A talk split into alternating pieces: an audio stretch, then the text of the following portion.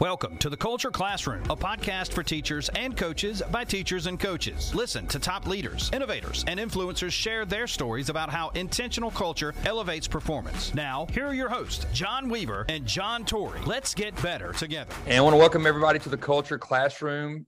Today is um, January fifth, and we're going to be meeting with the head football coach at Jackson Academy, Aubrey Blackwell. And this is Season ten. Episode three. Aubrey, thank you so much for joining us today. Uh, you and I have connected uh, from doing a playing in the same league and then doing a futures game, which was really cool. And uh, just thank you for your time and joining us on the Culture Classroom today. Yeah, I'm really honored to be here, uh, Coach, and and uh, excited to get to share a little bit about um, the experience that I've had and and uh, some of the things that that we've done that's had success. And um, I've been blessed to work for some really good people and with some really good people. And um, the good Lord's given me a lot of talent and a lot of things that that this job's made for. I, I tell people all the time, I was born for this. And uh, through the good, the bad, the ugly, um, yeah, this is this is what I do, and I love how to do it. Right.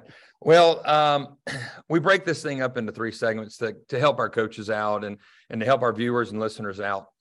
But when we go into segment one, um, I want to go into your backstory. You're not from Mississippi. Uh, I want you to go into your story of why you started getting a coach, like what made you become a coach? Uh, because when I was in high school and I told my parents I want to be a coach, they're like, you're never going to make any money. And uh, it's way more than that. Uh, I think it goes with impact and legacy and stuff that you're going to touch on.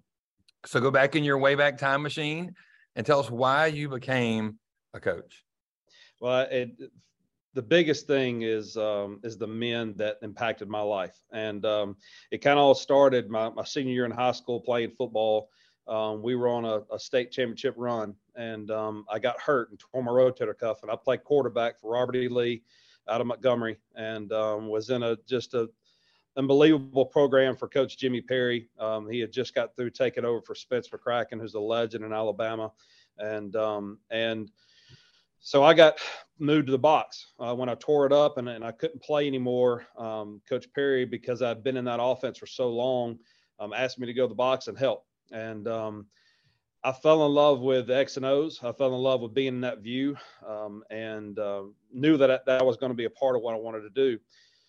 I worked my rear end off to get myself back and uh, get an opportunity to play college baseball, and ended up playing for four different men in four years. Um, Ronnie Baines, who Uh, Coach Baines ran the actually the N F L officials for fifteen years in the N F L, um, but he was our baseball coach in, in junior college.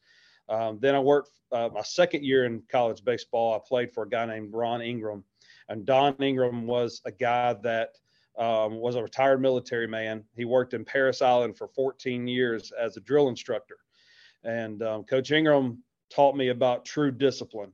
Um, Baseball, wasn't, wasn't a very detailed baseball guy, but Coach Ingram taught us uh, what it really meant to be um, disciplined and, and be a perfectionist. And uh, I'll never forget, we were we're number three in the country in the N J C A A at Central Alabama. Um, we finished third the year before my freshman year under Coach Baines. We were fourteen and oh, um, and like I said, number three in the country. And we go in a midweek game at Gadsden State and get beat four to three on a walk-off home run in the ninth inning. And uh, we got back, and, and Coach Ingram also drove our bus. And he parked the bus beside the baseball field, which he never does. He said, boys, get out. Um, well, I'll see y'all on the on the track in one minute. And we're all looking around like, wait a minute. We're number three team in the country. We just lost on a walk-off four to three to a good Gadsden State baseball team. And uh, we all get to the track. It's ten o'clock at night back at Alex City. And he said, boys, this is what it takes to be perfect. And we're going to be perfect, so let's start running. We did. We ran for an hour for all of our mistakes that we made in a game that we lost by one run, but he taught me that. And my third year, I played for Bob Reisner. Bob Reisner was a baseball guy that pitched in the Yankees organization. Um, he was a Northeastern guy and, and really tough, gritty, mean. Man, he was mean. Didn't really have a lot of – didn't do a lot of personal. There wasn't any – Um, hey, Aubrey, how you doing today? It was nothing like that. Coach Reisner was a true old school, if I could beat you with a bat when you messed up, I'd do it. Right. And um, he taught, I learned a lot of things that year about what not to do in, in today's world. And mm. and then my final year, uh, my senior year, I got the, the opportunity to play for Greg Goff. And Greg Goff is now the head baseball coach at Purdue. And, um, you know, Coach Goff taught me about, he was the first person that showed me what true love and culture and mm. pushing can really do. Fell in love with it. I, I, I was going to school to be a P T, and I'd done all my hours. That's what my degree is in. And that's really what I thought I wanted to do until I played for Greg Goff. Wow. And Greg Goff showed me that my faith can be used on a daily basis. Um, my, my energy and passion for people can be used on a daily basis. He showed me what, how to overcome. He, he taught us, he put us in situations in practice that he said, look, I'm going to do this to you today, because one day when you've got three kids like I do and you got to get up off the couch, I got to teach you how to do that. Um, he, he brought life into play in baseball. And um, that's why I stayed and worked for him. I, I, I did that and, and stayed on as college baseball coach, and um, was a G A for him. And then I, I love this guy so much. I, my third year, I was a volunteer. I got done my master's degree. I'd gotten every degree that Montevallo had to offer for a coach. Um, and I stayed on and cut grass during the day and coached baseball in the evening just to get this opportunity to work for this guy and continue to learn from him. And um, and then uh, we went to Campbell University in Raleigh, North Carolina, and uh, loved it. And then my son was born, and I came into a crossroads. Uh, I came to a crossroads where I had to make a decision of what really kind of father I can be. And there are good fathers everywhere in college athletics. I'm not saying that, but there was a there was a part of being a father that I wanted to be to my son. And um, after missing his first steps and his first walk and his first voice and everything else, I decided, you know what, I need to be home a little bit more. I called my mentor, my head football coach, Jimmy Perry. He was at Saint Paul's Episcopal in Mobile. And um, this is God being God. And and um, he said, Aubrey, a matter of fact, I had a coach resign yesterday and took a college job. Give me an hour. And he did. Calls me back in an hour with the headmaster on the line on speakerphone. Said, Aubrey, would like to offer you a job at Saint Paul's. You'll come in and do our pitching for the baseball team, and we want you to be an assistant coach. You'll do some P E classes and everything else. And, and uh, doubled my pay, so my wife was happy about that. We moved back closer to home, which was another plus. Um, and, you know, so my mother got to be in, involved in, in Will's life and my son. And, and from there, just fell back in love with the sport that really gave me so much in football. And, um, you know, I, everything on the men that I played for, that I worked for, everybody was their own different. Everybody had a completely different style. And a lot of guys would say, you know, that that's terrible. You, you, you didn't get any rhythm. You didn't have a, you know, any consistency in college. And I, I completely disagree. I, I played for men that all did it a different way. And every bit of each one of them are in what I do on a daily basis. And uh, from how we lift to how we do our off season to everything else. And so uh, I was blessed, um, didn't know it at the time, but I was, and now the career that God chose for me um, and to do what we do and, um, and moving forward with it. But that's me, man. And I, I love what, I love high school football. I love high school athletics, and um, you know, glad to be in it. Yeah. So I want to go back to where you came from at Montgomery Catholic. Mm-hmm. You shared some stuff with me um, about how a game ended and all that stuff. And I think you and I are a lot alike just from the conversations we had, but success in your program. And that's mm-hmm. going to get into why you coach, and those two questions can be blended together. But in your program at Montgomery Catholic and other stops, so now back at Saint Paul's when you first get started, and now at J A, for our listeners and our viewers, what does success look like in your program? Because at the end of the day, we, we can say we want people want to win on Friday nights, mm-hmm. but there's an extra layer of what does success look like? And I know you have some stuff maybe you want to share with us as well, but what does that look like inside of an Aubrey Blackwell team? Well, I think um, the first thing we build um, our program on is trust and love. I, I think that is, that is the foundation of the concrete on um, what everybody has to buy into, um, including admin, and includes your relationships with your faculty members, your parents, your boosters, um, trust and love. And, and like Greg Goff, you should always say, as a player and as a coach, was loyalty. Um, and I think all those three things really kind of go together.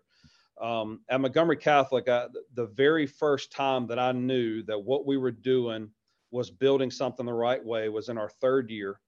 um, we're, we're getting ready to play um, our rival Trinity, and that those that year was our turning point. Like, we had to get it done. We went four and six my first year, um, and induced a lot of energy and just showing the guys, hey, the, the, the, that first year that we can play football and be really physical. We can be mean. We can be tough.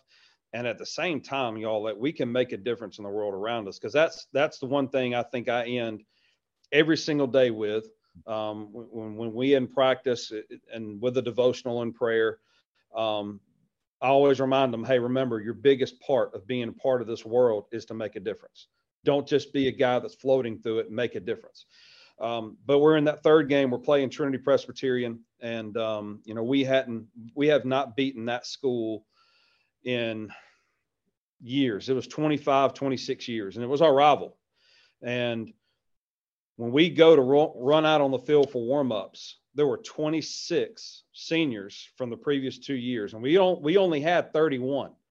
So twenty-six of the thirty-one guys were lining outside of our locker room to high-five our guys and to stand on the sideline and to be a part of that game on that Friday night. All of them were off. A couple of them were out of the military. We had guys that had entered the workforce. We had guys that, most of them were in college, uh, working on their degree. Um, we only had uh, three guys at that point that were actually playing college football from Catholic. And all of them came back for that game because they understood the importance of what was needed on the sideline with the energy and the passion and, and the togetherness of being a Knight. Mm. That was the first time that we I really understood, hey, this is working. What we're doing is is something that's lasting. So going back to that that question, my biggest my biggest measuring stick is, are the guys coming back? Am I getting phone calls and text messages as a coach like, hey, coach, what do you think about this? Like, I recently, last week, I was working with Greg Ellis. Greg Ellis graduated uh, from Montgomery Catholic in two thousand eighteen, and he went on to play JUCO football for two years in Georgia and finished at Huntington College in Montgomery. And um, Greg needed me uh, to make a phone call to somebody in Birmingham that he needed. A, he really wanted this job. He said, coach, I think if you'll call the boss and just he hears that, you know, what I did um, as a football player, I think it really helped me get this job, and it did. And Um, talked to another player um, two weeks ago over Christmas break, and he's getting ready to propose to his wife. I said, coach, man, what would I really do? Like, what should I really say to this? And um, success I wanna, in my I wanna stop right there real quick, because if you're watching this and listening to this and you hit that, that is what you want to be remembered as as a coach. Like, you can't take the championships with you. You yeah. can't. The conference championships, the, but the, the lasting impressions and that, that trademark that you have of like, hey, coach cared more about me as the person in the uniform than the number that was on the back. And I, yeah. I just want our coaches that are listening to this, like, look, championships are great. They're really cool. Only one person wins them at the end of the year. So what are you doing? And Aubrey, wow, just having a guy come back and ask, like, call you and say, what do, oh, I, yeah. say? What do I say about getting married? Like, how do I propose and how do I do this? I mean, that's, you talk about being a father figure. We're, we're in this for life. You know, mm-hmm. Nick Winkler has a thing called four for forty. We have them four years for the next forty. Yep. Man, that's what that's what you're doing right now. Yeah. These four years you have with these high school guys is impacting the next forty. So yeah, and you have to, you know, and I, and the reason why that is so important is because if football is only going to last so long, and and there's going to be highs and lows, and every kid that puts on a helmet, especially when he's seven or eight years old, he's he's the running back in his backyard, and he's the quarterback making the touchdown pass, and you know, he's, he is, he is a champion in his own right because his name's in the paper, but that's not reality. His reality is going to be, you know, he's going to play offensive line, and he's going to put his, his knuckles in the dirt every single game. And he's going to work harder than anybody else on, on your roster. And um, when the whole time he was just dreaming of being the quarterback or scoring the touchdown. Um, so, you, so you, you've got, in order to build men, it, it your program's got to look different. It's got to look different, and it's got it's got to last. Um, and the reason why that's so important in having those relationships, having those guys call back, is my biggest one of our biggest beliefs is that if you really want to get to where you want to go, you won't you ask a kid to give you this amount of effort. He's got to know that you love him more than anything else. You want guys to play hard, that play for four quarters, that are going to find a way to play when they're cramping, or going to, hey, I'm going to tape up tonight, coach. I'm going to tape up tonight. This ankle doesn't feel good, but I'm going to tape up tonight because I know that you would give me um, you would do the same thing if you were my teammate. Um, it's important to know that you're that you're in the trenches with them. You can't be in the trenches with them talking down to them. You've got to get in the trenches with them.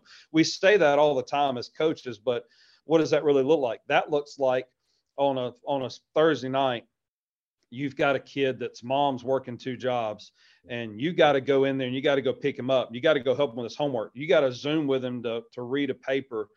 Um, you, you want that kid to to get six yards on a carry instead of four. Love him harder. You want you want a quarterback that that's going to spend that extra hour of time that you want. Ask him about how his how his girlfriend's doing, or how did his hunt go, you know, and or you know, hey, what what do you really dream about, man? Like what what are some things you really dream about? And you know, I I'm going to try to show some things through that, how we what that really looks like, because we we can talk about that all the time, and you hear people say these things, but what does it actually do? Like, what do you actually have to do to try to induce this type of culture, this type of love into your program? Um, you know, and there's several aspects of what we do on a, on a yearly basis.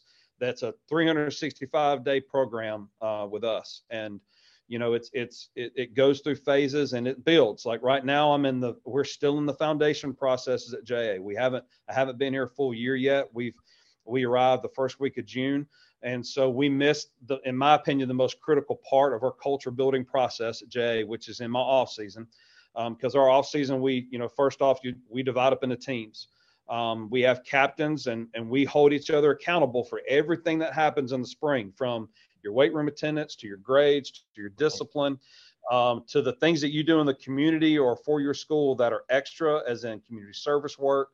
Um, so like, you know, when you compete, for instance, on our teams, you get points every week uh, for your attendance. You get points for if your team chooses to sign up for to clean up the, the football field after a soccer game. If your team signs up for cleaning the gym uh, and picking up the trash or sweeping it, your team gets points for those kind of things. And the points and stuff is for competition, because as men, we all love it. That's just what right. we want to do. We want to compete and we want to encourage that. But at the same time, those men going in there and cleaning up a gym when they didn't have to, Uh, to take the pressure off of the maid or the person that actually has to come in there and do that at ten thirty, eleven o'clock at night, or four or five o'clock in the morning like it is here at J A. Um, it goes an extra distance, creating the pride. Not only you're getting your players to take pride in their facilities, but you're also in, inducing a relationship between the guys and the administration, and everybody that wears navy and gray here at J A is going to be loved by my football team, is going to be appreciated. And we do it by those things like that. Um, yeah, I think it's, so, mm-hmm. I go back and I think about, there was a tweet that went out yesterday. Uh, somebody put out about would, does this carry over to athletic playing? And, and, and look, there was a thread about it and stuff. And one guy said, it's not all about rainbows and unicorns. Well, that's not what we're saying. And I think, mm-hmm. when people say like, oh, love on them, like it's not rainbows and unicorns. That is far from it. When you start talking about accountability, you talk about ownership, like you got to show them what that all looks like. So are you going to love a kid? Yes. Is there things called tough love? Absolutely. You know, as we use is high truth, high love. Yes. I love you enough to tell you the truth. If you're doing this right or this wrong, like I'm going to tell you because I love you. So I'm, I, I that's all my, that there, a lot of people think like rainbows, unicorns, and all that stuff. Yeah.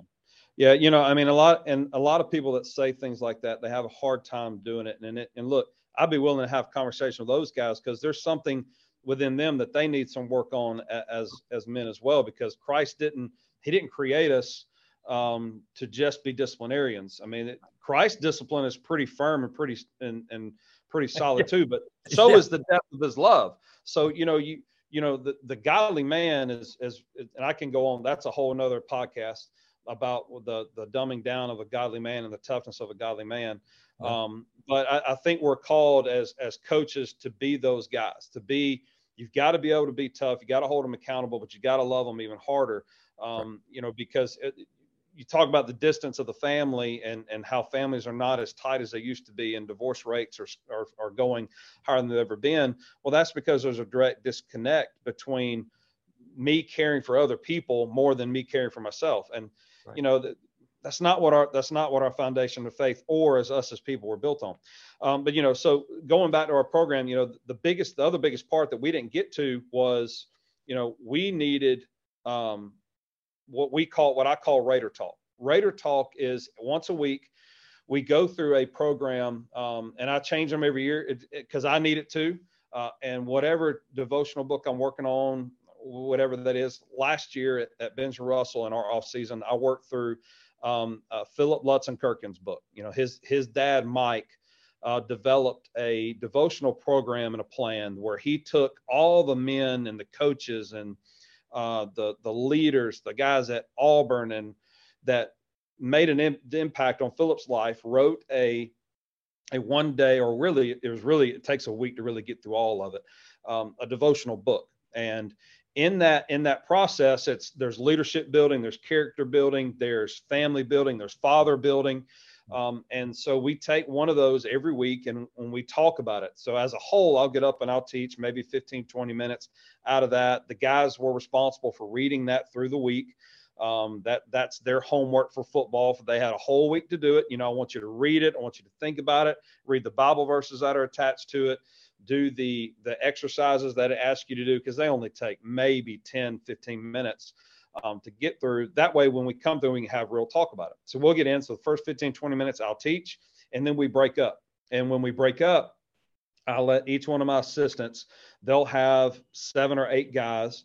Um, and that, that way we will talk about what the devotional is, but it also leaves room for, you know what, take for instance, one example last year in one of our groups, we had a kid that said, you know what, guys, um, our power got cut off a week ago and we don't have power in our house. And, you know, I, I'm thinking about quitting football because my mama really needs me to have money.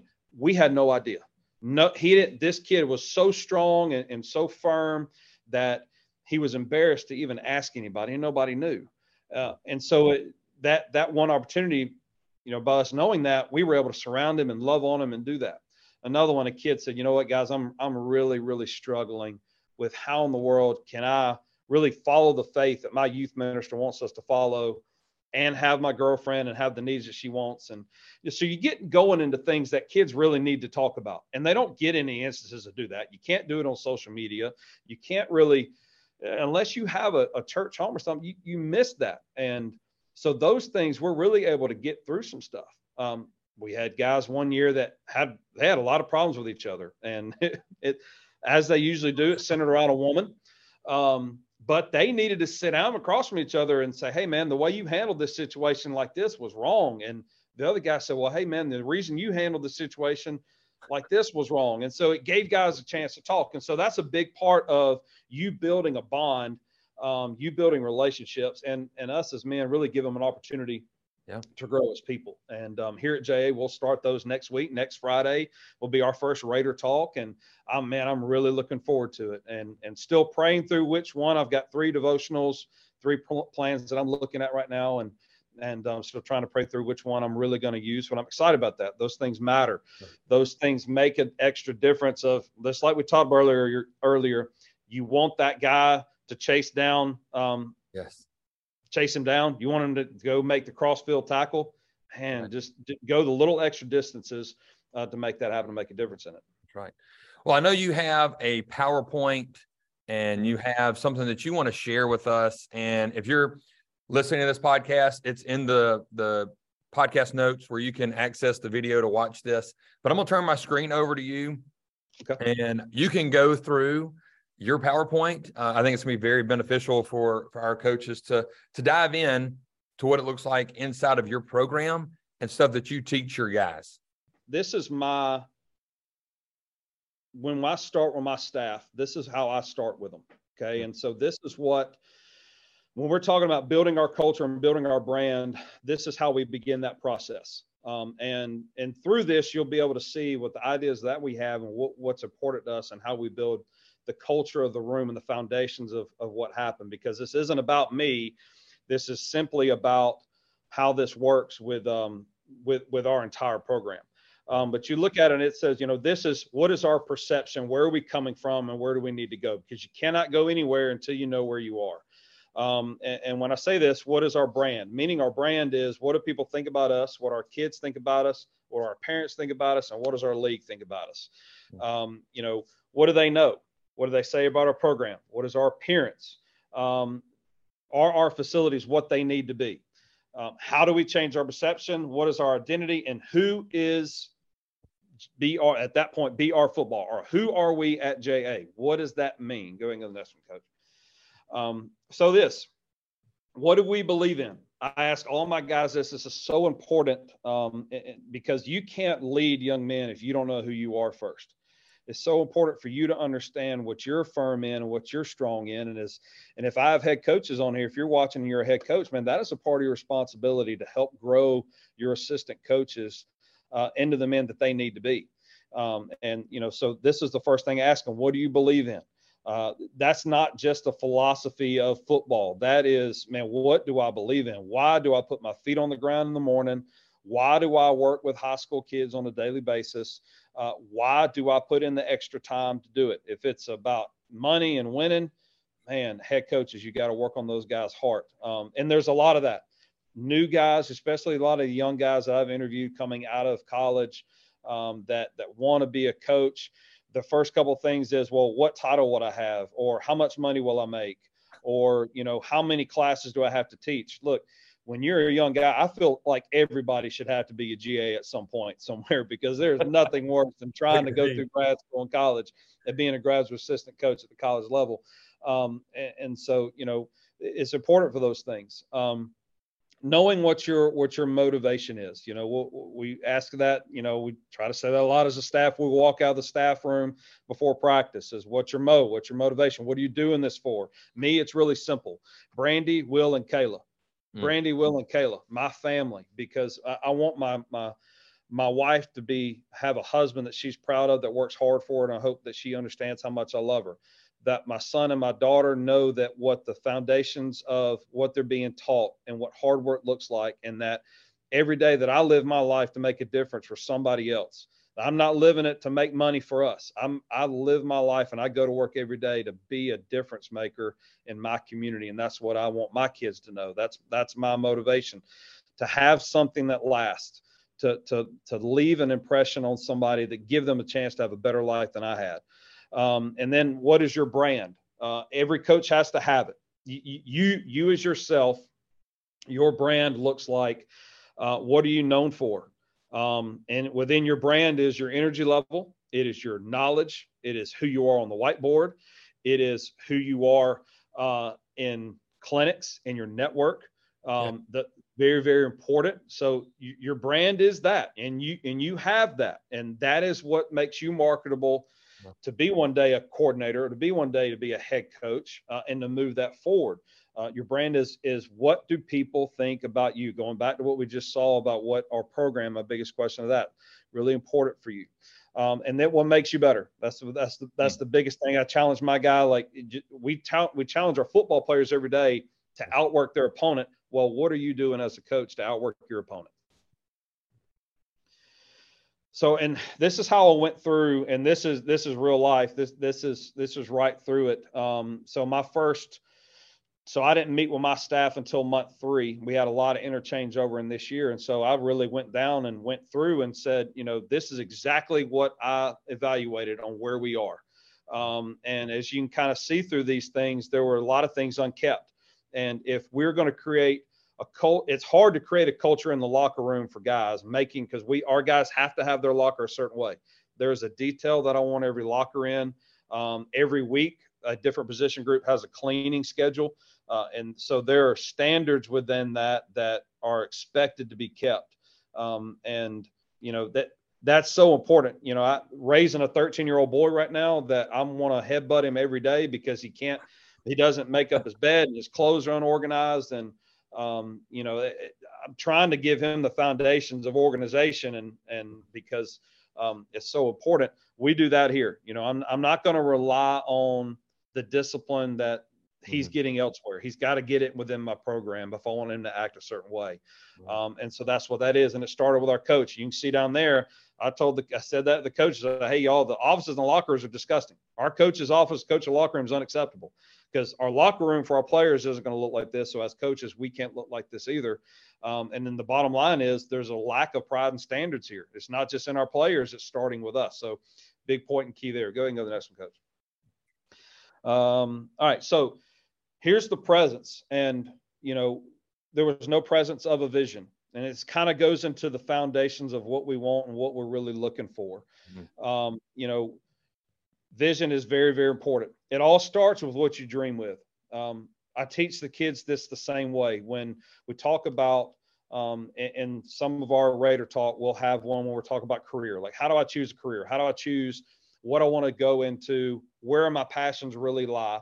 I believe I encourage every one of them that they really should think about taking a test to find their spiritual gifts, because I think that's really, really important, because a lot of those things, even though as cliche and silly as some of that stuff is that we have to do as teachers in the classroom, that, you know, finding out if you're an, an F L or I don't even remember all that stuff. Right. But it, it is important. It's important for you to understand what your teaching style is and who you are.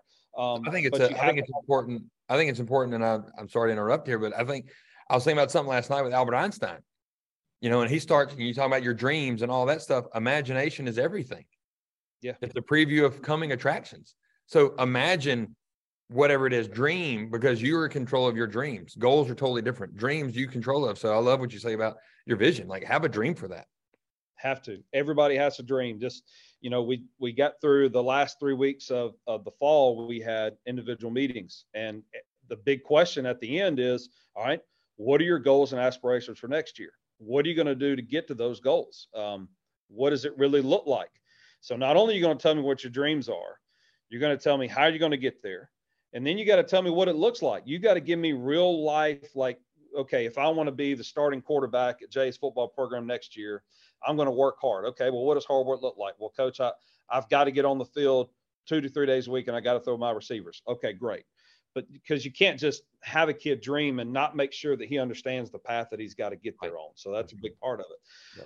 Um, and then you see the rest of it. Our, our culture is, is everything. That is the culture is your expe- expectation. Showmanship. I, I, I use this a lot because I tell them you're always on interview. That's not cliche. It, it's very important. It, if there is a, if there's a time as a coach that I walk out of my house and, and I'm, and I've, and expecting to meet the guy that's going to give me my next job, you're going to be okay. You know, you, you never know. There's going to be that one time. It never fails, guys. The one time you don't shave, the one time you're in sweatpants, you and you know, your breath stinks. You're going to walk up to a guy that may give you your break. He may give you that big job. So uh, make sure you're always on point. You're always on showmanship. Um, our discipline, our attitude, all those go into big, the big values of who we are. Um, and then enthusiasm, loyalty, trust, and management. We've talked about a lot of those things, you know, but as coaches, this is what I really demanded of them. Go ahead, go to the next one, coach. And I think we go into a little more detail on this. All right. So th- this was, uh, this was within our pillars. This is what we really look for. These are within our locker room. These are seen. These are visible. These are things that our guys can see on a daily basis. It's very, very important that it's reemphasized. Um, you know, so this is kind of the, the, basis of who we need to be within our culture, um, from our character, and that's how we are as people, to our respect, our responsibility, um, loyalty, and communication. We've talked about a lot of these aspects already. You know, we talked about how some of the things we do, responsibility, our, our guys have uh, cleaning schedules. They have field cleanup schedules. Uh, they have uh, opportunities to clean up and, and service and do community service within our, within our, um, our school, and they get points for that. Um, and so there's a lot of those things that, that go a long way. In our respect portion of that, what does that look like? Um, one of the things that we do is we have a thank a teacher. So on senior week or whatever senior night that is, our seniors have an opportunity to choose somebody within the school system. It, it could be anybody that worked at J A from their time from K three all the way through twelfth grade, and they're going to recognize that person. And we have them come out to the pep rally, and and the, the player gets the microphone and he talks about why this person made an impact on his life and how he or her did it for him. Um, this year, we even had a wide receiver. Merit Nations chose uh, our two janitors here, the, the two guys that take out all the trash and sweep the floors and take care of it. And Um, and he, his, and I told him, so, hey, don't feel like you had to be pressured to do this. He said, no, coach, every morning I watch these guys at five a.m. They beat us here every morning, and they're working and they're cleaning up, and they, anybody that has to clean up our bathroom, coach, they deserve to, to be here today. And that's the kind of, that, that is something, again, you want to see what, what's working, what is success within our program. That's success, because Merritt got it. He gets it. There, there's, it's bigger than him. It's something more important to him, and somebody that deserved to be recognized got recognized. Mm. Um, so those are things that, that, you know, a couple of instances for that. Um, in loyalty down there, you see the family with, with dots, and, and I'm not, I'm not going to sugarcoat. I, I stole this from Josh Niblett at when he was at Hoover.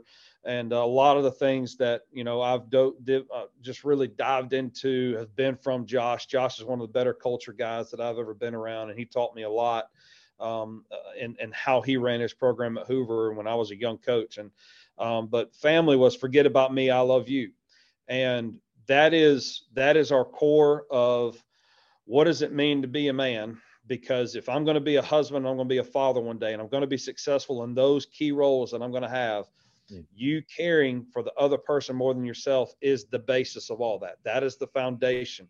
That is the core of what has to happen um, in that. And, you know, when we say it all the time as education, ed- educators and coaches are really developing the, you know, the families for the future. Well, that, it's got to be from that. I've got to be able to understand that simple um, life lesson of this can't just be about me. It's got to be about something else. Because again, we go back to what we talked about as a coach and what is your mo, you know, why do you put your feet on the floor and why do you go to work? Um, so those things are really important. We talk about that constantly with our guys, um, especially when there's conflict. We use that often. I was like, is this about you or is this about we? I mean, is, is this about the name on your back of your jersey, or is this about the name on the front of your jersey? Um, we, use that constantly for decision making and discipline. Um, when when I hand it down, when when I'm when we're pushing the prowler back and forth, or we're pushing the two by four back and forth on the field for punishment, um, my that's not me, angry coach standing over you like you're going to finish this, and I, I hope you throw up on the process. No. Culture Classroom is sponsored by Pro Quick Draw, the dynamic playbook solution for modern coaches. Let technology work for you with time-saving features to eliminate the busy work so you can spend more time coaching. Our subscription comes with starter templates, stencils, and plays for you to begin building your twenty twenty-two playbook quickly. Give us a try for thirty days and keep all the templates you make during your trial. That's Pro Quick Draw. My process usually is with them, just like I would do with my own kids, like, okay, let's talk about your decision. What led the decisions that you made and why you felt like this was the proper decision at this time. Um, and I'll let him talk. And if he gives no, doesn't give a good answer, so what? You know, but at least try to start the, the thought processes on why he made that decision and that affected the program in a negative way. Yeah. And then come back to the fact that, you know, every time you make a decision, good or bad, somebody's going to be affected by it. It's right. Not just about you. Um, and so a lot of the discipline that we have, especially if it's on the field, um, it, the, the whole, that group, like going into our, our boat teams that we're getting ready to pick, uh, this, actually this afternoon, um, we divide up into those teams. Um, and they are, they have the good. We talked about the good of community service and your grades and everything like your attendance. Well, there's also the negative. If you get a D R, if you get a detention, well, your whole team's got to pay for that. Yes, they get negative points, but then it may be, hey, you know, during our sprint day, we have ten forties. Well, uh, sorry, you know, John got a D R today, so y'all have got twelve.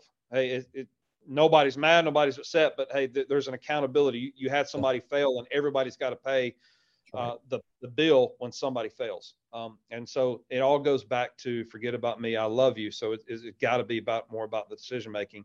And communication, I'm really, really this is the one thing that our guys have got to do. You know, we, we don't allow cell phones in the meetings, obviously, in any of our stuff that we do. Um, we, we don't try to communicate a lot with a cell phone with our guys. We try to force these guys to sit in front of their coaches and sit in front of me and have open conversation. Um, that's a big part about our end of the year meeting. We'll also have an end of the spring meeting, and we'll have an end of the summer meeting where those guys will sit across from me in my, at my desk in my office, and we will have a conversation about their performance throughout that semester or during that off season. Uh, it's really, that's, that's really important for us. We have mock interviews for our guys where um, they come in and they apply for a job, and whatever that job is, me or one of their coaches will interview them.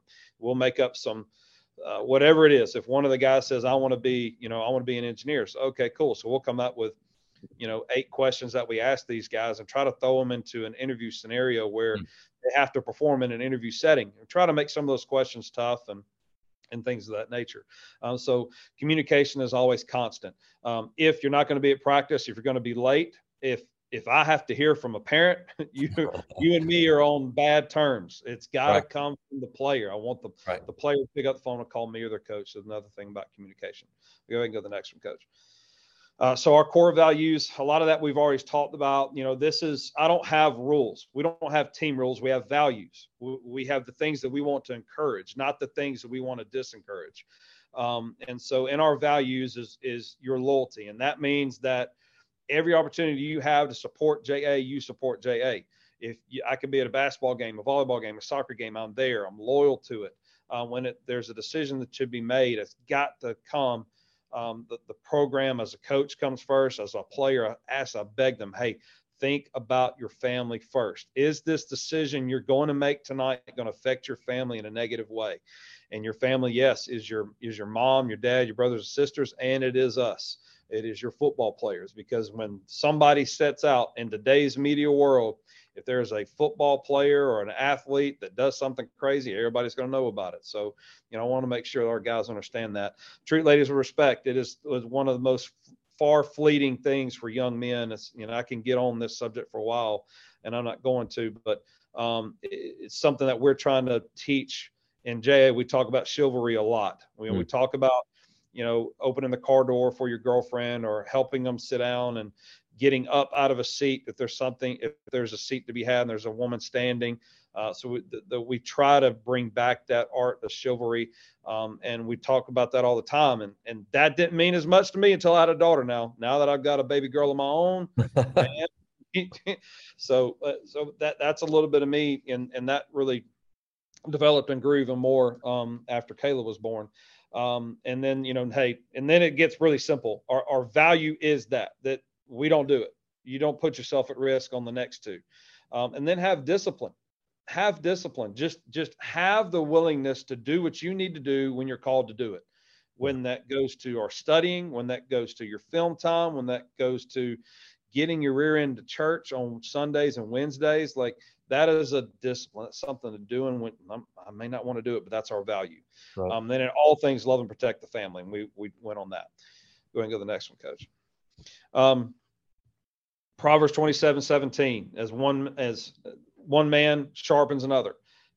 Our, that, that is who we are in, in, in the weight room. That's who we are in the locker room. That's who we are in film studies. If you're not trying to make the person next to you better, you are failing. Um, you know, a, a, as uh, as we go through in the program, and you see this, our resolve is unique because we have to make a, a decision to change our future.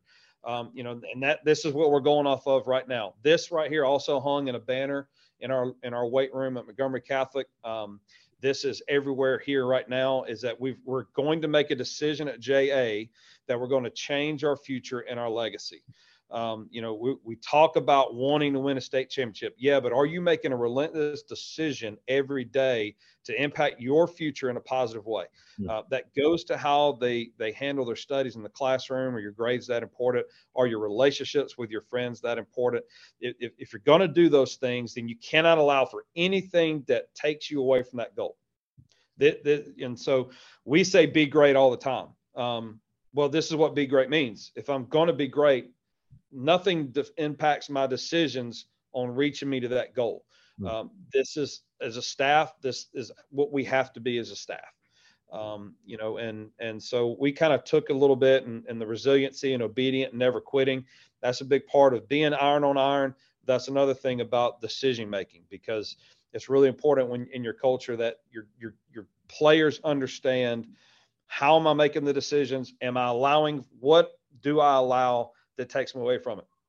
This this season in our devotionals, the biggest one that I think they heard me say the most is, you know, if if my goal um, is to be a man of faith, what are the instances in my life that take me away from that? Right. Uh, if, and I have to be able to identify that. As a man, I think it's so important for our guys to understand this right away. If when I fall into sin, when I fall into things that that are un, unbecoming of being a Christian father or a Christian male in general. What mm-hmm. is it? Your cell phone? Great. You got to identify that and you got to put it away. Right. Is it what I watch on T V? Is it is it how I talk when I'm around certain people? Uh, when I listen to music a certain way, do my actions follow that?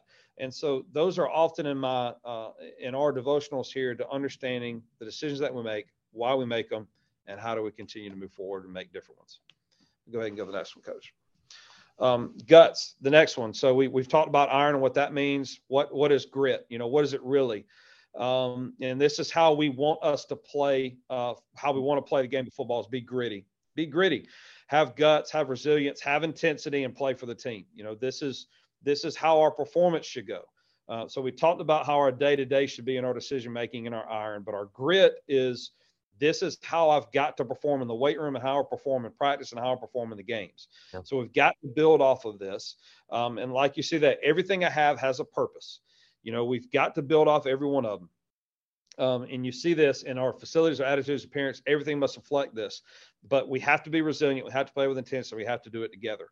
A big part of that. And so we keep it really simple. This is really it that we, we only really talk about these two things because I don't want, you know, I, and I've been in some places where every door you walk in has got a different quote, or every room you sit in, it's got a different theme, or it's got a, you know, make it simple. He have it be something that the guys can really just say, hey, look, man, you know, I'm living my life. I'm living through iron. I'm living through iron. I'm, I'm performing in the weight room today. I've got to have grit. And they and they understand that those are the two key words for us is iron and grit. And what do they mean? And that is that being those well, two I want, things. I want to pause on that because so many people think like you have to have these long, elaborate core values, these rules, these things. You have to have words on the wall, which are just words on the wall if they're not lived out. And the more I think about this, I put that I was reading through uh, Culture Defeat Strategy two by Randy Jackson, and it came through a chapter with Bill Walsh, and it had the quote on there for him. It says, when you prepare for everything, you're ready for anything. So when you prepare for everything, which what you're doing in your program, you're ready for anything that comes about, whether it's discipline, responsibility, whether it's a locker room, whether it's uh, tardiness or attendance, or as, as I call them, M I As, when you're missing an action. Like, how do you, how do you talk about that? How's your locker room? There is a standard and a system that is in place that is simple for those guys. Now, simple is not easy because you still have to do the work and your coaches have to buy in. And that's a whole nother com- conversation of like the head coach, the assistant coach, the players, and, and how that's all translated. But coaches, I want you to listen to this. Like when we talk about a vision, your vision starts with you and what you believe in because it's your program. And that's what Coach Blackwell's done through iron and grit. So if you're listening to this, I'm going to urge you to go to the YouTube and, and look at this because the acronyms that are with this, and it's simple for your guys to retain and understand. And, you know, a lot of coaches steal stuff. So if you want to steal iron and grit, do it. But if you also yeah. want to come with your own, mm-hmm. come up with your own and make it unique to yourself. So this is, Aubrey, this is amazing. This is amazing. Well, that's, if, if it is your own, and, and that's what I think is really, really important. I wanted to build my program off of Proverbs twenty-seven seventeen. That yep. was me. Um, you know, our, our other verse is Galatians six nine that, if you, as long as I never give up, I will reap a harvest, you know, and the exact verse, I'm sorry, I paraphrased that, is, yeah. is that we will reap a harvest if we never give up. And that's all Galatians six nine is. Um, and, and so, you know, build it around what, if it's Jeremiah twenty-nine eleven, build it off twenty-nine eleven, but it has to happen here. And what you see here, the, the coaching standard and what we have to do, you know, you have the vision. You know, so and you want to be a head coach, you, there's got to be something where you want to go. There's got to be a direction where you want to go. What is it? Do you want a program that's life-giving? Do you want a program that's just going to win ball games? I mean, you can have both, and you and you can set your program to do whatever you want it to do. If you if you want a program that's a little bit of both, great. Me and my and my program, I believe that the things that we do in building young men of high character help those guys play with high intensity and high, high discipline on the field. You know, and, and you have to play the game of football hard, and you have to play it with great discipline. Well, you know, if if, if you're really teaching those men those things on a daily basis, you've got to relate it to life because it's got to be bigger than football, and then you can get that out of that. This is this is the the pillars of what I got. Again, I stole this. This is something that I read out of a book. I loved it. Um, and, but you, you have your vision, you have your philosophy. So once I know where I want to go, my vision, then I create the philosophy to say it. Keep it simple. you know, ha- have this, this is how we are going to be. And mine, like you've seen mine, it is, is about, we're going to build it off of Proverbs twenty-seven seventeen and how we develop the young men. And we're going to play the game with grit. All right. Then I go to believe. Well, I've got to believe in it. So you can't, you can't put something in a book that you read or stole from somebody else. You're not going to, if you don't believe it, you won't be able to do it on a daily basis. So right. It's got to be something that you yourself truly believe in, something that a coach or a father figure or somebody in your life that made an impact on you. Got to have something you believe in, because it helps you push it on a daily basis, because it's not about day one or day twenty. It's about day three hundred you, and you're tired and you, you know, you, your fam, your wife is on you about something else. And as a coach, you know, you, you're, you've got fifty lesson plans to do, your principal's on you because you, you know, you missed the faculty meeting on Friday. Hey, whatever it is, you've got to be able to go through. And if you have something you believe in, if you have a set of standards and a set of culture rules that you believe in, you'll be able to do it every day. So that's why it's important to believe. And then a commitment. The commitment part just can't be you as a head coach. This isn't your program. It's about the people that play under you and that the people that are working for you. So you have to make sure that they're committed. Um, in, in coaching with my assistants, there's a several things that I like to do with them. I think it's really, really important for my staff to get together like every other month and do something outside of football. You know, whether it's come watch the game at my house, go play golf together. Um, one of my favorite things that I like to do, and we started this at Catholic, and Kirk Johnson at Montgomery Catholic's continued this um, there, and he's doing a incredible job there taking over, um, is our staff went to the Blue Ridge Mountains. Um, we, Kirk and I decided to do it one year on a whim in two thousand nineteen. And, you know, we said that we were going to have all the coaches and their wives go, and we did. And we all went up and we all got in water rafting tubes together. And we had an offensive raft and we had a defensive raft. And it was one of the best things that ever could have happened. And so we spent, we spent, three days and two nights. We weren't going to do football. We we said, this is not going to be about football. It's going to be about us trusting each other and be committed to each other. And we just had fun. We, our wives got to meet and really hang out with the wives. The coaches got to be, be Aubrey and got to be Kirk and got to be Alex that weekend instead of Coach Blackwell and Coach Johnson. Right. It was really, really, man, it was key. It was a weekend that, you know, and I've been on ones, I've been a part of a staff where we did a, what did a, um, a retreat, and we literally we we retreated for an hour, and then the other seven hours we were in a sitting around a table or sitting in and taking notes and working on spring training and working on the schedules and working on recruiting. And it's like, oh man, like just away from it. Yeah, yeah, you can't get away from it. So I think it's important. It's something that you really do. And and you know, and I also encourage you guys on that end. You really want your seniors, your leaders, to be um, committed. Do that with them. Um, Adam Weingartner, and when he was at Auburn, um, I sat down with him and we were talking about culture. He's now at Tuscaloosa County, uh, and Adam uh, takes his leaders, his senior leaders, every day to go do that. And um, and so not every day, but the once in the summertime they take a week and they go, and he spends time developing them and teaching them how to be a leader and teaching them about those things. So I think it's really, um, you know, that, that, that was really cool. And he said it really changed the culture at Auburn High School um, when he did that. And then the next thing you see there is battle. That's, that's who we got to be as men. You got to fight for all those things underneath it. You got to fight for it. You got to battle through it. Um, and, and you got to see it. And then the last finish, finish, see it through, see it through, because there's going to be, you're going to go through a month period where nothing's working and you're dealing with problems, and you've got coaches that are, that, that may want to leave. Well, you've got to finish as the head guy. You right. got to finish your job. You got to finish it. You got to see it through. Um, you know, s- stay where you are, be where your feet are. Constantly, we can get always looking to our left and our right and seeing what the, the next opportunity may be for me, or the best opportunity. I encourage you. That's great and all, but man, when you're there, be where your feet are. Nick Saban used that. That's, that's, it's not, cli- uh, it could be cliche. That's fine. It's great. It says exactly what it needs to say, exactly what it, what it needs to say. Be yeah. where your feet are. Um, what does it really look like? Okay. So how do we relay this? Um, because talking's great, but this is what it really looks like. Um, our priority, this is our normal priority. How, how do we take it? Um, That's our number one priority, it, in, is in instilling these things. Our parents and our facilities have to be above, that have to, they have to be above in all things. The players' areas, the weight room, everything has to constantly look like it's the best football program in our conference or in, in the state. The little things always matter, okay? So every little opinion matters, no matter who shows up, no matter if there's somebody that's just walking through of every visiting team. I want everybody that walks through Jackson Academy and walks through our football facilities to know that this is a first-class program based upon our cleanliness, our organization, and how our facilities appear. That's a big, that's a big number one. Number two, be present. Like you, you can't, it can't just be about J A football. It's not. If you really want a culture, you know, it, it's all gotta, it's all gotta start and have a central focus. Um, and at Montgomery Catholic, it was through our weight room. It really was. Our, our strength and conditioning coach was our D C, now the head coach there, Kirk Johnson.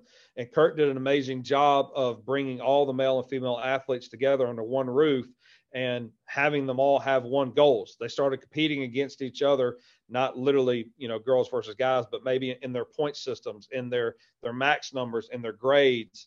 And so we created a competition in the weight room where the girls were bragging to the guys, like, hey, I, you know, I, I did two twenty for ten today. Well, how much did you do? I went up forty-five percent on my bench press this cycle. How did you do? And, and so th- at Montgomery Catholic, it was our strength and conditioning program. Um, at Benjamin Russell, it was it was in our Raider Talks. It was in our F C A program that really started to change what happened, and God moved through that way. And and so there, but there's got to be something. You got to have something centralized to move that climate. Um, number three, create a climate where positive change can occur. You know, this is really, this is me talking to my coaches now. My my players don't see this. My parents don't see this. This is me talking to the coaches. A couple of things that I heard the first couple of days on the job where, you know, I said, well, hey, why do we do this like this? And several of the responses was, well, welcome to Benjamin Russell. Well, that's not, pro- you're not proving anything. You're not changing anything when you have a negative comment about something that's happening in our program, in our culture that needs to change. So, you know, we talk about that all, you know, you see on there, I'm not surprised, or we just don't have this, or, you know, if something's wrong, it's our job to get out and fix it, or to set a plan in place where we can fix it. You know, and so that's been a large part of what we talk about. Anytime I hear anything negative, I'm one of the first ones to say, hey, listen, you can change the way you say it. Like, hey, instead of saying, man, I just hate how we blank, blank, blank, whatever that is, to, hey, well, you know what, we really need to work on this. Hey, I wish we could find a plan to change this. Because negative negativity builds, builds, builds a lot faster than positivity can change. So you, it's really important that your talk is is very detailed, and it's positive driven, and it's, and it's change driven. So if there's an issue, there's gotta be resolved to change it. Um, you know, this is what we believe, therefore this is what you will see. This is a big part of it. You know, if, if you say that I'm going to play our, our, my football team is going to play this way, well, show me on film. It is your program playing football the way that you want them to play? Are your, are your players treating people, treating ladies with respect? That's this, this is how I go back, and I, I go back into my goals and the visions and checking our checks and balances as a coach. And this is how I reevaluate our program every year, hmm. because these are my belief systems. So are my belief systems being seen in the public? You know, if, if I say that we're going to be a program of love that is all encompassing and welcoming to everybody, no matter what, no matter what background. Well, do you see that? Do our parents feel that? Do our boosters feel that on our sideline? Do you, do you see it in our reaction, our actions, like our kids talking that in the group meetings? Are they talking that in the public? So it, this is what we believe. Therefore, this is what you will see. Um, and then trust, create it. Found, the foundations of everything are relationships. That's foundation of everything. Um, I love this. I, I, I stole this from um, a culture talk um, that I saw on Glacier Clinic. And, um, you know, th- how do you coach? You know, so we all need a staff in the river moving forward. Strong river contained, under control, can move mountains. So, you know, you are a force as a coach. And that's you. You are the river. You know, you can be as powerful as you want to be, as you want to be. You can be as impactful as you want to be. And you, but just understand, you can be contained. So everything you want to be is right there. So I want our guys to be a river. I want it to be chaotic. And, and you know, the first time I used this was the time we went to the Blue Ridge Mountains. And this is why, this is where this came from. I wanted some way to kind of say like, hey, how are we going to be a staff that's really going to get to a state championship? We had won a region championship at Catholic. Um, we had gotten close. We had been to the, the second round and we had been to the third round, but we never made it to the semis. And so I was diving into at this point when I added this to my program is what's it really going to take for us to be, you know, to really get over the hump at Montgomery Catholic and play for a state championship. And this was one of the things that I came across, you know, and I want you to be a mad rush all the time. And as long as you're contained, you can, you can move mountains. Um, so that's, that's a, a really good one. Um, same thing here, another really good one. If it's uncontained or uncontrolled or filled with too much outside force, it causes destruction. So, you know, we, when we talk about our life and we talk about um, how we move about our team, you know, this, I'm big on this with our frustrations as coaches, you know, so because there's going to come time you're going to get frustrated with a kid, whether you've taught him this thing ten times and you've asked him to take these steps this way ten times and you are frustrated. At this point, you don't feel like this kid is listening to one thing that you said. You ha- your anger and how you handle that situation must be maintained because that same river that flows with that passion and that energy every day to get him to play hard for you can also cause a lot of damage if you let it get out of hand. So this is, this is one of those instances where I talk about, this is where, you know, in our culture as coaches and how we're talking to our players, you know, I need a mad rush river, but you got to keep it contained. You got to stay with inside your, your deals. Go ahead and go to the next one. I scratched that because that's all that was detailed up for grabs. So this is, this is how I do it. I don't like assigning. I, I this, this is me. I don't say, hey, you're doing this. Hey, you're doing this and you're doing this. So we try to talk about, you know, what are some things that people are really passionate about? So in your staff and the things you want, you want guys to work hard for you. You want your assistants to do something big for you. Give them the things they're, that they're really um, passionate about. You know, I, I had a couple of guys that loved working with little kids. And they really, they were younger, they were single, they didn't have a lot of, they, they weren't getting paid a lot, to be honest with you. Um, and so the camp director was great. So I let them run the camp. I let them keep the percentage of the profit. Uh, and they did an amazing job with it because they enjoy being around little kids. It's something that they like to do, um, you know, and, you know, you see all the other things. Uh, some people may not like breaking down film, but some guys may. So give your staff a chance to really be, go into what they're passionate about. If somebody's F C A, great, let them do that. If if somebody is passionate uh, about, you know, scout scouting books, great, let them do that. So, you know, I, I always put the things that are never already done up for grabs every year. So, you know, next year's staff will be different. Um, and then, you know, I think the biggest thing is get people to know who you are and what, what you expect of them, you know, so the last thing I end with, the, you know, my meetings is, you know, how are we going to organize practice? I give all my coaches that ability to talk and give their opinion. Um, you know, I think it's so important as a coaching staff to build the culture in your, in your room. Uh, it's so easy for us as head coaches to have our way and want it our way. Yeah, it's easy. Um, the hard part is, is to step back and say, all right, you did it this way for your seven years at this school. Tell me why we should change it, you know, and, and sit back and actually try different things and give your assistants that have that experience an opportunity uh, to make that change in your program. Um, didn't say you got to do every one of them, but the fact and the part of listening to that coach will go leaps and bounds for you. Really will. Yeah. Wow. It's really good. And uh, I, I'm not surprised because I knew who you were from the summer seven on seven when we communicated and then doing the futures game. But seeing an inside look of what your program looks like, uh, I think a lot of coaches, and we're going to get you back on. There's some more stuff that you talked about. And I, in twenty twenty-three, we want to turn this into a, a YouTube to where coach can use as a resource.